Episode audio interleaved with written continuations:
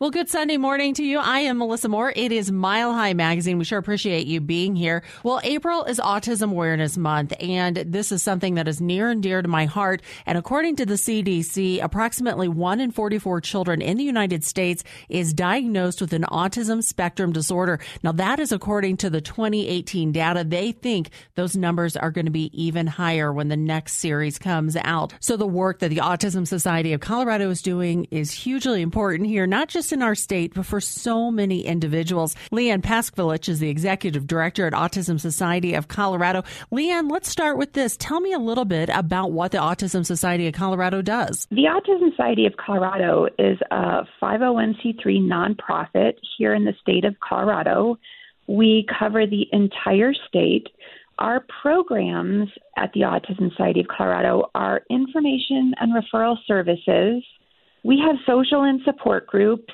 We have an Autism 101 educational program. Mm-hmm as well as advocacy, and we do some work around policy for people with disabilities. So, very all encompassing. And I know uh, a lot of people, they hear the term autism, we hear it all the time, but they don't really understand what it is. Can you explain autism? Autism is a complex, lifelong developmental condition that typically appears in early childhood, and it can impact, impact a person's social skills communication, relationships, and even self regulation. The autism experience is really different for everyone, and it's often referred to as a spectrum mm-hmm. condition, mm-hmm. and people can be at different ends of the spectrum because it really affects people differently and to varying degrees. They say if you've met one person with autism, you've met one person with autism. Right. Meaning, right. again, it it affects people to varying degrees. Yeah, it does. And I know some of those degrees, some are verbal, some are nonverbal. What are some of the other differences on the spectrum that you see? Sure. For people on the spectrum, oftentimes you might see repetitive behaviors or movements. Um, they have differences in processing sensory input. Um, people with autism may avoid eye contact, but that's not always true. Most people with autism have difficulty with change. They can also be socially awkward. Language and communication is often you know, challenging for people and again to varying degrees. Right. For people who have autism. Yeah. And I have a daughter on the spectrum, very high functioning, but on the spectrum.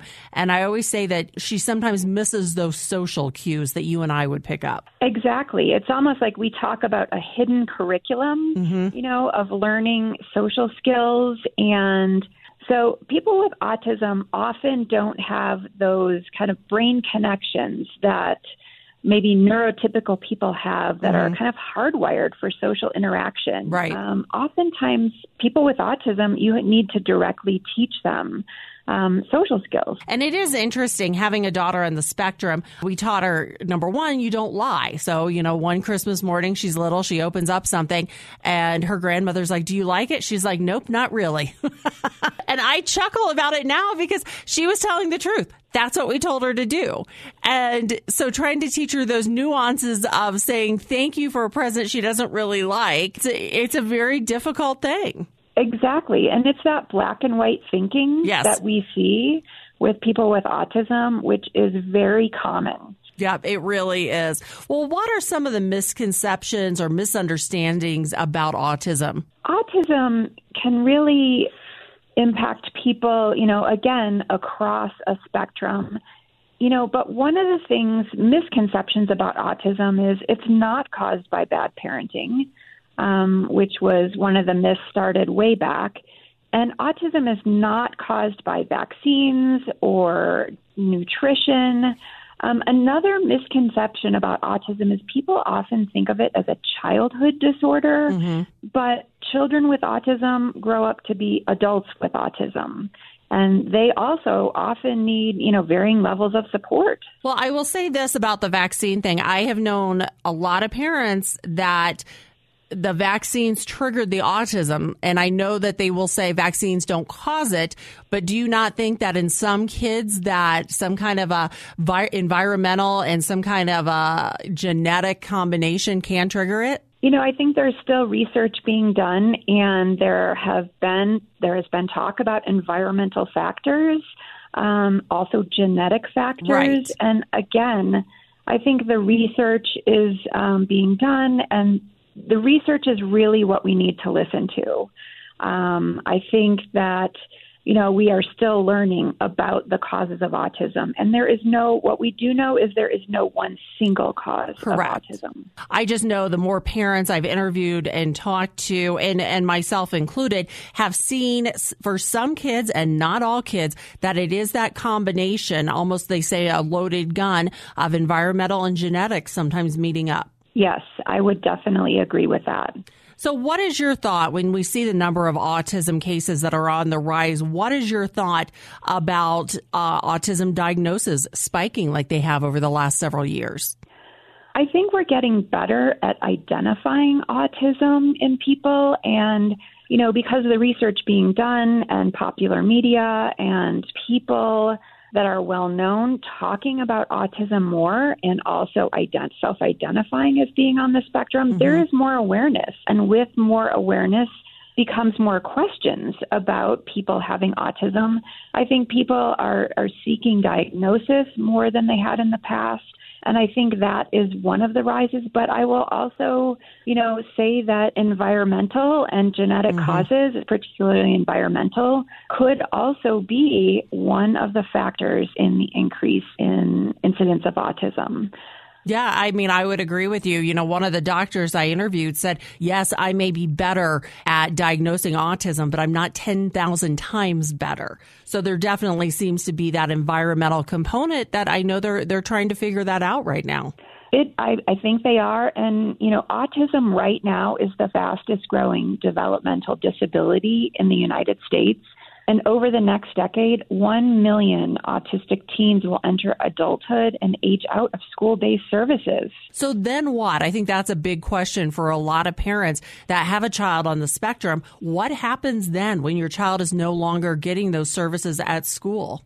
You know, that is a big, big issue right now in the community where I think for many years, uh, the focus was put on early intervention after diagnosis with autism, and all those littles are now grown up and mm-hmm. they are, you know, graduating from high school, entering the workforce or post secondary. And I think what they what needs to be recognized is as they grow up, there are different and varying support needs, and kind of planning ahead for that and what path your um, you know becoming adult child will need to take and navigate and really researching you know what supports there are out there and frankly there are not enough I was just getting ready to um, say that's one thing yeah. I've heard over and over again is that for the young adults, there just aren't enough services and support out there. There is not. But, you know, here at the Autism Society, we are able to connect people to services, and that's really what we're all about mm-hmm. is empowering everyone in the autism community with the resources they need. And so I would encourage people to reach out to us. Um, and we'll do our best to try and connect them to resources based on their individual need because, again, every family is different. Every person with autism is different. Absolutely. And you've got a Autism 101 uh, class. Is it a class that you offer there at the Autism Society of Colorado? Well, it's really a, a, presentation that we're able to go out into the community and give. Um, personally, I've been delivering it over Zoom more recently. Um, I think it's it's very portable in that matter, where we can just do a lunch and learn, and people mm-hmm. can tune in. Um, it's an hour long presentation. You know, it's delivering information, and then really the best part about that is the Q and A, and we leave plenty of time for that because you know, the more we can demystify autism and get people's questions answered and get good information out there, I think that right there is promoting acceptance of autism, which is what we are all about. Absolutely. So tell me this about talking about acceptance and getting more information out there. How do you feel like Colorado as a state does getting information about autistic children out to the teachers? You know, I think it is always it, it could that is something that could, that could always be better. Information about autism um, in the educational setting is really a process, and I think it takes teamwork with the teachers and the schools and the parents as well. and getting that information, you know, it's it's a two way street back and forth. Mm-hmm. And I mm-hmm. think the more we can work together um, as teachers or as parents, I think the better off our children will be. Yeah, I would agree with you on that one. So, for parents that are just starting out and they're wondering maybe in the very beginning, hey, does my child have autism? How do they get their child tested? What are those next steps? The next steps would be to speak with your pediatrician. Um, there are some screeners that pediatricians can do, and then talk with your pediatrician and ask about a referral to a psychologist who can who's experienced with evaluating and diagnosing autism in children. And there are several throughout the metro area and across the state. Again, the Autism Society of Colorado can be a resource for connecting parents to those psychologists and diagnosticians. And I also want to add that there are adults out there who question if they may be on the spectrum, be on the autism spectrum. Mm-hmm. And we can refer adults as well to psychologists for diagnosis to get those questions answered. Well, and I think that is a huge piece of information to get out there. I know I was reading a story about Amy Schumer's husband, and he didn't get diagnosed with autism until later in life. And he said it was such a relief to know what was going on with him. That is what we hear too. You know, we run four different adult support groups here at the Autism Society of Colorado. And a diagnosis is not required. We have a number of people that attend that, you know, are self-diagnosed mm-hmm. or believe that they are somewhere on the spectrum.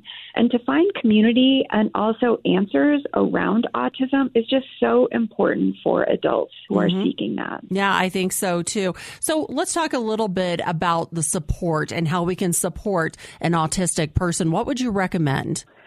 You know, supporting autistic people really is something that I think everyone should take a little bit of time to learn about.